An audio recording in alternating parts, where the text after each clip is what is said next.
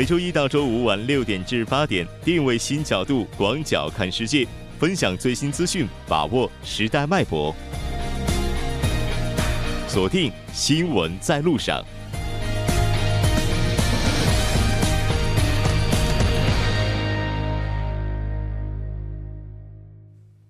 好的，欢迎回来，这里是正在为您直播的 TBS EFM 调频一零点三新闻在路上。稍后第二部节目当中将为您带来今天的半岛之外、首尔新生活以及听首尔广告过后马上回来。关注半岛之外事态走向，传播全球动态新闻声音，半岛之外。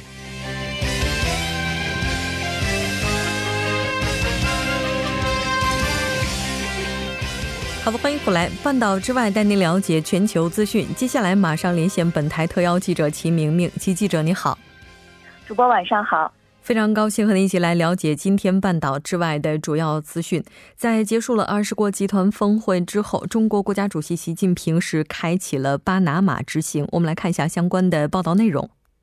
好的，在当地时间十二月三号，中国国家主席习近平在巴拿马城会见了巴拿马国。国民大会主席阿夫雷戈，习近平还强调呢，中巴建功呃建交功在当代，利在千秋，造福造福两国人民。中巴建交呢，在短短的一年内时间，两国就合作的强劲发展和丰硕成果，已经印证了这一点。嗯，是的，没错。在两国建交后不久呢，巴拿马国民大会就成立了巴中友好小组。那因此，应该说对于中巴关系而言，双方都是极为重视的。是的，习近平呢还对此表示了赞赏。那两国立法机构呢，应当在中巴关系发展中呃发挥呃建设性的作用。呃，他还表示，中方愿意同巴拿马国民大会以及各党派、社会各界朋友共同努力，推动中巴友好合作事业不断的向前迈进。是的，我们看到自十九世纪中叶首批华人抵达巴拿马参加铁路建设以来，华人在巴拿马经济社会当中也是发挥着重要作用。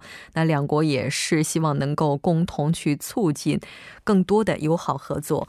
这条关注到这儿，那接下来我们再来看一下下一条报道。好的，第二条消息呢是十一名中国公民被日方拘捕，四十余人去向不明，中方领馆通报情况。那这个具体的情况到底是怎样的呢？是这样的，十二月三号呢，中国驻札幌总领事馆网站通报了日本警方拘捕十一名中方呃中国公民的相关情况。领馆称呢，十一月二十六号接到了日本警方的通报，称有十一名中国公民因为涉嫌非法滞留被警方拘捕。那通报截止到十二月三号，日本警方呢仍然对在对相关的案情进行调查取证。另外呢，去向不明的四十余名相关人员情况也正在调查当中。嗯，那这次中国公民被拘捕的理由又是什么呢？这个事情呢，主要是要来看一下，十一月二十五号曾经发生的一件事情，就是四名疑似中国籍的男子带了另一名男子来到了当地的医院看病，那病人在医院死亡之后。四名男子去向不明，因此呢，警方就随即对此展开了调查。而在这个当地的车站附近，就拘留了十一名中国公民。经过了解，他们都持有过期的签证，涉嫌了在当地非法务工。嗯，是的，我们看到中国的领事馆方面也是多次和日本警方联系，确认被拘捕的公民情况。那截至目前，事件的进展如何呢？是的，领呃领馆在事发之后呢，其实就立即启动了相关的机制来了解情况，而且呢，探视提出会见要求的要求了中国公民。那根据其中有人反映呢，他们好像是受到了中介的欺骗，而领事馆工作组呢也要求日呃日方警方对我我方被呃扣押的人员要提供一些人道主义待遇，那对案件进行公平公正的调查。那如果一有结果呢，要及时通报给我们的领事馆。嗯，是的，没错。那接下来我们将目光转向法国，由于燃油税上调引发的这场冲突，目前似乎呈现出了愈演愈愈演愈烈之势。是的，黄背心示威活动呢，而呃甚至殃及民众，有一老妇遭到了催泪弹的击中身亡，而黄背心的这个计划呢，还受到一些假新闻的煽动。嗯，是的，我们先来看一下具体的报道内容。好的，那在巴黎示威游行的同时呢，在当地时间的上周六，也就是呃十二月一号，法国第二大城市马赛也出现了黄背心示威活动。一位住在示威地点附近的八十岁老太太，在准备关窗时，突然被催泪弹击中脸部，呃，送往医院的途中不治身亡。目前呢，还不确定击中老呃老妇人的这个催泪弹是来自警方还是示威者。不过，法国警方表示呢，目前其实，在与呃抗议活动有关的事故当中，已经有三人丧生了。嗯，是的。那这个黄背心游行为什么会陷入愤怒，并且整个示威活动会呈现出来这么激烈的一种态势呢？其实最直接的导火线呢，就是法国此前宣布明年一月开始全面调涨燃油税。尤其是柴油的价格，呃一一路的高涨。那法国政府呢涨税，其实主要原因还是为了推广清洁能源，来响应巴黎协定的一些号召。其实这是奥朗德政府时期的已经有的一个既定的政策了。但是没想到的是，前段时间国际油价上涨，法国的这个柴油价格涨了百分之二十左右。那柴油的价格和汽油的价格已经差不多了，嗯，也是激化了这个示威活动。是的，那这个黄背心队伍，他们主要的构成人员又是哪些人呢？根据巴黎警视厅表示呢，其实这个主要的人员当中呢，不仅仅有这个极右势力，而且连极左势力也加入了示威，而且就是他们主导了暴力。法国政府还分析称呢。在参与者当中，有一千到一千五百人，其实是给呃与这个黄色背心示威无关的，只是为了与警察对峙和掠夺而进行示威的。而其他参与者呢，都是平凡的法国市民，这也让政府因此而更加的头疼。是的，没错。我们在今天的报道当中看到，甚至有一些中学生也走上了街头。开学门前呢，我们看到的相关报道呢，也是一片狼藉。那除此之外，哈，这次示威游行激化的原因，刚才您提到说还有假新闻。是的，呃，以极右呃势力为中心扩散的假新闻也是对这个示威计划起到了一定的作用。有一条就是二零一六年马克龙上台之前，根据当时总理主导的法令表示过现行宪法必须得到修改的一个视频内容，在一些视频社交平台上迅速的蔓延。而这个视频内容呢，主要就是为了煽动民众认为马克龙执政无效，应该下台。虽然实际上这个视频与这与宪法修改并没有什么关系，但是这段被歪曲的内容却记录有五十二万的点击量，而且你呃，就是据统计呢，有有百万人以上都观看了这段有煽动性的视频。那实际上有部分的黄色背心的示威群众呢。他们在这个示威游行的时候，都在高呼着，呃，什么没有宪法、不尊重宪法的马克龙总统不能当选的这个口号。嗯，是的，没错。我们看到，为了应对这次示威，法国总统马克龙也是取消了海外巡访的行程。那这条关注到这儿，我们再来看一下下一条消息。好的，最后一条消息是，特朗普提议恢复美巴关系，巴勒斯坦外交部回应。嗯，是的，先来看一下相关的报道内容。好的，三号，美国总统特朗普呢在写给巴勒斯坦总理的信中提议恢复美巴两国的伙伴关系。特朗普表示，他在该地区最重要的任务是通过谈判解决阿富汗战争的问题。他请请求巴勒斯坦协助推进阿富汗和平进程。特朗普同时还承认，战争使美国和巴勒斯坦付出了代价，两国应该探索合作的机会。巴勒斯坦外交部就此回应称，呃，伊斯坦呃伊斯兰堡将真诚的协助推进有关谈判。嗯，是的，那非常感谢今天其记者带来的这一期连线，我们下期再见。好的，下期见。接下来关注一下这一时段的路况、交通以及天气信息。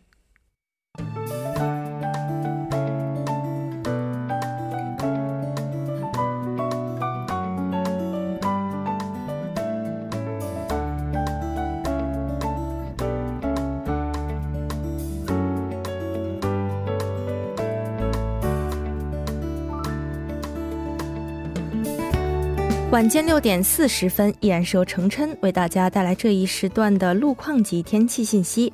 我们先来关注一下首尔市交通情报科发来的晚高峰实时路况。第一条消息来自西部干线公路成山大桥方向，新正桥至木洞桥。之前呢，发生在该路段二车道上的追尾事故已经得到及时的处理，路面恢复正常通行。但受到事故余波的影响，目前后续路段从铁山大桥前方路段开始拥堵严重，还望途经的车主们参考相应路段，安全驾驶，减速慢行。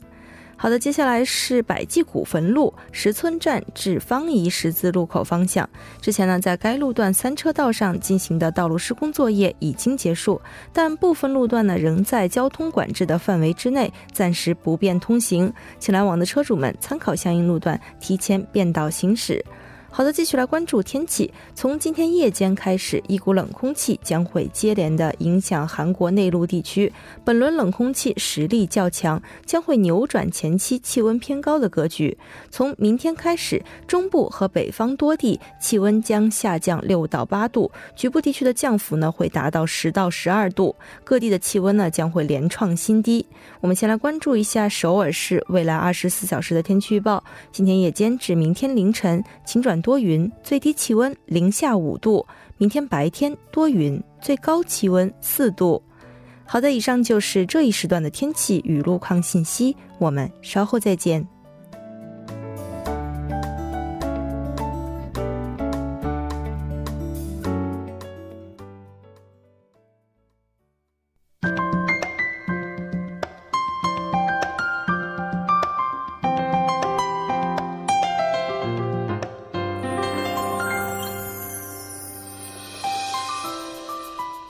尔新生活为您介绍首尔市面向在韩外国人推出的优惠政策、开办的教育讲座、举行的庆典。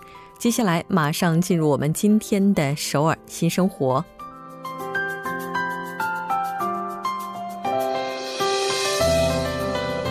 来看一下今天的第一条消息。那这条消息是马浦区多文化家庭支援中心组织的，名为“马포의따뜻한밤으로당신을초대합니다”圣诞节纪念活动。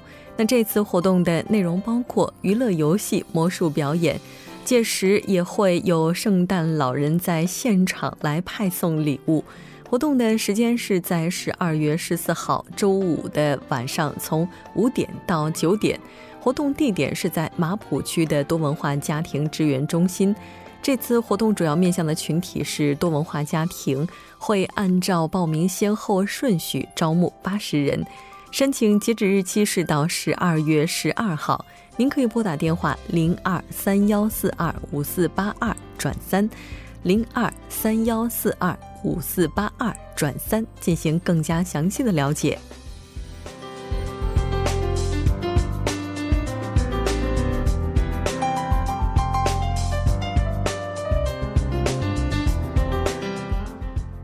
来看一下今天的下一条消息。那这条消息是京畿道富川市多文化家庭支援中心为多文化家庭准学生家长准备的名为“查尿娃哈姆给公查给”父母教育活动。内容呢，就是帮助父母了解孩子即将面对的校园生活，如何提高孩子的自尊与自信心？了解韩国的自由学期制和内申制度，以及高中学区划分情况。这次时间是在十二月八号星期六，从下午的一点到三点。地点是在富川的多文化家庭支援中心。主要面向的群体就是家里有即将上中学子女的多文化家庭父母。申请截止日期是到十二月七号。更加详细的信息，您可以拨打电话零七零四四五七六幺幺幺零七零四四五七六幺幺幺进行咨询。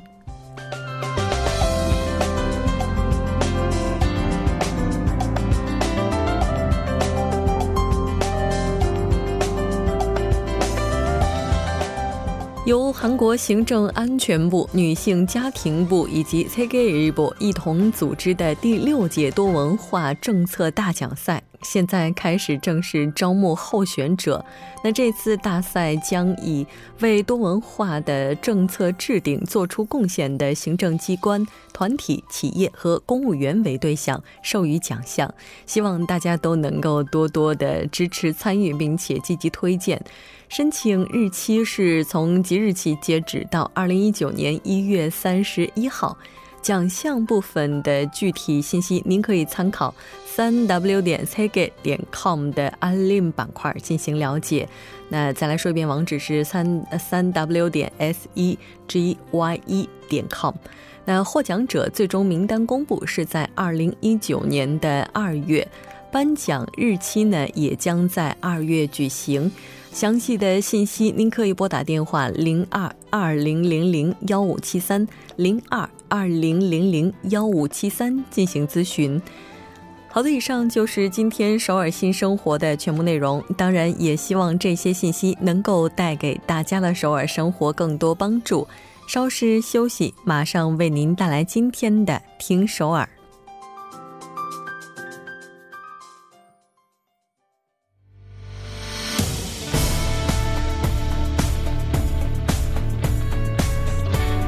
您现在收听的是《新闻在路上》。好的，欢迎回来。现在时刻是晚上的六点四十七分，这里是正在为您直播的 TBS EFM 调频一零点三《新闻在路上》。马上为您带来今天的听首尔。首先，还是要请出栏目嘉宾金勇。金勇，你好。好，大家好，主持人好。非常高兴和您一起来了解今天首尔市的消息。嗯，那我们先来看一下今天的第一条消息吧。我觉得这条消息应该也是今天。这个让很多人都非常吃惊哈！我觉得听完消息之后，如果您这个家里真的有可能要处理处理了。对对对，因为这个产品呢，应该算是现在人们比较追求健康啊，或者是给一些父母啊，给他们是呃赠送礼品的时候，经常会呃采购这个产品哈。呃，因为什么呢？这个产品呢是由热带植物做成的一个产品啊，它叫。嗯，叫诺尼哈，韩文叫诺尼哈。不过呢，最近呢，对这个市面上正在销售的诺尼的产品进行分析之后，发现哈，部分的产品当中的铁粉的含量是达到了呃韩国国家标准的这个指标的数十倍的整之多。嗯。这个我觉得真的是太夸张了，因为它本身是健康食品哈，但是查出来铁粉的含量如此之高，嗯，那这个经销商的问题吗？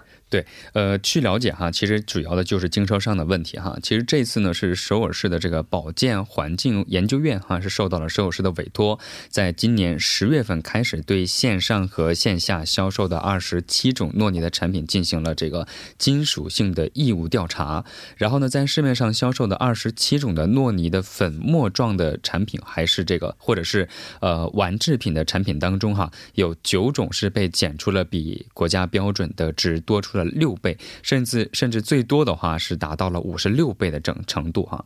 然后呢，这一次揭发的这个产品的企业啊，就是经销商哈，一共有八家。呃，具体是哪家呢？比如说 Hamburger Pan 西藏，然后呢 s u n n i n c 然后呢 Puren 木亚，还有就是东光综合木日散，还有就是汉中综合木日散，Plus 莱普，还有成乌木日散和维尔德西亚纳拉这八家是呃正在。出现了这个销售的产品是出现这个超标的现象哈，嗯嗯，那刚才提到说这超出五十六倍的是哪个呀？嗯，超出五十六倍的产品呢是 Hamburger Pan 西藏这这个经销商啊。后来呢，这个有记者是采访到了这个这个西藏的这个相关的工作人员，但是他们会给出的回答是，他们也很好奇现在检查的这个。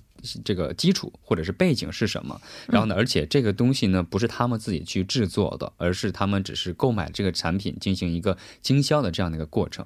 所以呢，嗯，应该算这个目前这个回答来说，其实不是很负责的一个回应哈。然后另外呢，呃，在这个经销商当中哈，有销售是两种出现这个铁铁粉含量超标的企业是仙人村这样的，目前是这样的情况。嗯，是的。那我们也看到首尔市也是采取了措施来应对目前出。现的这个状况。嗯，对，目前针对这种情况呢，首尔市呢也是立即切断了这些不合格产品的流通哈，然后呢采取了在全国范围内全部回收和废弃的这样的一个措施，然后呢并向是有关的这个当局委托委托了相关的一些行政的措施哈，同时呢还揭发了比如说像超级食品一样以这个虚假或者是夸张的广告语进行销售这些产品的八家的店铺哈，然后呢而且呢委托了相关的部门对这些涉事的这些企业或者是公司或者是经销商，对他们在呃采取了一些行政的措施。嗯，是的，没错。这个可能后续的这个一些工作哈，可能才刚刚从今天开始哈。然后对于消费者而言呢，接下来的话也是应该要。这个确认一下自己家里是不是有相关的一些产品了。对，我们再来看一下下一条消息。嗯，好，第二个消息呢是首尔市呢将在本月，也就是十二月份哈，与城市燃气企业一起对使用时间超过十年以上的家用热暖气设备进行免费的安全检查。嗯，这个是需要市民朋友自己直接申请的吧？嗯，对，是这样的。如果你在你所居住的这个房屋的这个热水器哈。它是已经使用了十年以上的话呢，就可以通过拨打电话到首尔城市煤气，或者是呃 ESCO，或者是 Co COVEN Energy，或者是这些呃家附近的比较大型的这个燃气的企业进行打电话申请就可以。然后呢，申请了之后呢，检查人员呢会通过通过访问的形式哈，申请去拜访你的家里，然后呢去进行这个检查，主要是确认什么呢？确认你的家中的煤气这个设施是。否存在漏气，或者是你的排气管道是否这个有脱离的这样的一个现象哈？然后呢，首尔市呢计划呢通过这次检查，将排放这个大量大气污染物质的这个老旧的热水器呢设备进行更换，更换成现在进行打广告非常狠的这个呃环保型的这个电热水器。嗯，是的，没错。这超过十年的话，要进行检修，包括进行安全检查，这也是非常有必要的。对。但如果要是没到十年呢？对，其实很多家庭现在很多都是没有到十年的情况哈。如果呢没到十年的话呢，也可以申请这个更换哈。但是呢有一个有一些优惠政策哈，因为什么呢？首尔市和呃国内的六家这个热水器的制造公司哈，呃有一个合作。如果你购买的话呢，使用这个 BC 的信用卡的话呢，会呃享受百分之十的特别的优惠。而且呢，如果是分期的话呢，还可以享受一年，也就十二个月的无息的分期贷款的这样的一个优惠。嗯，是的，没错，这个已经到了冬天取暖季哈。其实这个采暖设备的安全也是直接和我们的生活安全密切相关的。对，而且据了解哈，现在的这些新型的热水器哈，除了这个能够节能环保之外啊，还有很多，比如说还能感知这个地震呐，或者是一些周边的一些不安因素的这个预预警的这样的一个功能。所以呢，大家这个花的花花花的费用可能会比其他的稍微多一点。点点啊，但是平均下来，呃，下来的好像还有再再享受这个百分之十的打折的话，应该是比较合适的。嗯嗯，确实是。但是不管怎么样，大家千万别犯懒哈。对，我因为我觉得很多人都觉得，哎，用的好好的，对，就肯定没事儿。但其实这个很多的故障。都是发生在一瞬间的。来，我们再来看一下下一条消息。好，第三个呢是和最近首尔市一直在猛推的一个政策啊，就是 Zero Pay 哈，就首尔支付。其实首尔市今天表示哈，包括在首尔市呢一万六千多家的加盟店在内，到目前为止，在全国范围内呢，已经有六万两千多家的连锁店是加入到了这个 Zero Pay 的这个项目当中。我们都知道 Zero Pay 呢，其实就是利用这个 QR 码哈，有一个专门的一个软件之后呢，通过这个软件支支付，然后呢，就可以为这个小商人，就是小工商业者，减少他们的一些手续费、手续费的这样的一个政策。哎，之前咱们在节目当中也提到了，接下来的话，像银行信用卡刷卡的话，这个手续费的话也会减免一部分。嗯。那这个，我记得之前在节目当中提到说，似乎要在二零一八年年内推进吧？对，就是就是在今年年内哈，也就是应该应该就还不到一个月的时间了哈。呃，据了当时是从十月份开始哈，就是征集这个想要加盟到这个 Zero Pay 的这样的一个店店面的这样的一个活动当中。嗯。然后到目前为止，六万多家已经非常不错了哈，而且是预计是在今年年内提供这个服务。然后呢，中小企业的这个企业部和呃中小风险企业部和首尔市、还有釜山市和庆尚南道呢，昨天下午呢，在呃首尔新闻中心和二十六个连锁店的加盟本部签订了这个零支付的活性化的这个业务协议哈。嗯，然后呢，根据这个协议呢，就是政府和地方的自治团体，呃，将要为这个推进和这和他这个确保他。这个零支付的项目能够正常运行，也能够让它能够更多的被消费者所使用。然后呢，更多的加盟店或者是更多的一些企业能够加入到这个政策当中，进行不断的努力和制定相关的一些积极的政策。全韩范围内有六万多家，嗯，接下来的话都会提供这种就是零手续费的这个 Zero Pay。服务项目，对对对，哎，这个特别像，就是中国的话，不是也是有那种扫码支付吗？对，因为跟它是一个概念吧？对，跟它其实就是一个概念啊。但是目前现在在首尔市的，在韩国目前整体的这个消费和支付的手段，大部分还是通过这个终端的这个刷卡机器哈。这个每一台刷卡机器呢，其实都是要向这个专门的这个你所用的这个品牌的刷卡公司啊、信用卡公司交百分之多少的一些费用哈。其实很多时候可能有一些消消费者有这样的体验哈，去特别是去一些规模比较小的店面的话，他们都说能不能有刷现金？嗯，所以呢，有这个的话，大家可以减少这样的苦恼了。咱们在今天节目当中也提到了，像便利店产业的话，接下来的话也会进行一个调整，然后在支付方面的话，也为他们减轻负担。那真的希望这些政策能够让中小业主们不再那么辛苦。嗯，非常感谢金勇，我们下期再见。好，再见。在整点过后马上回来。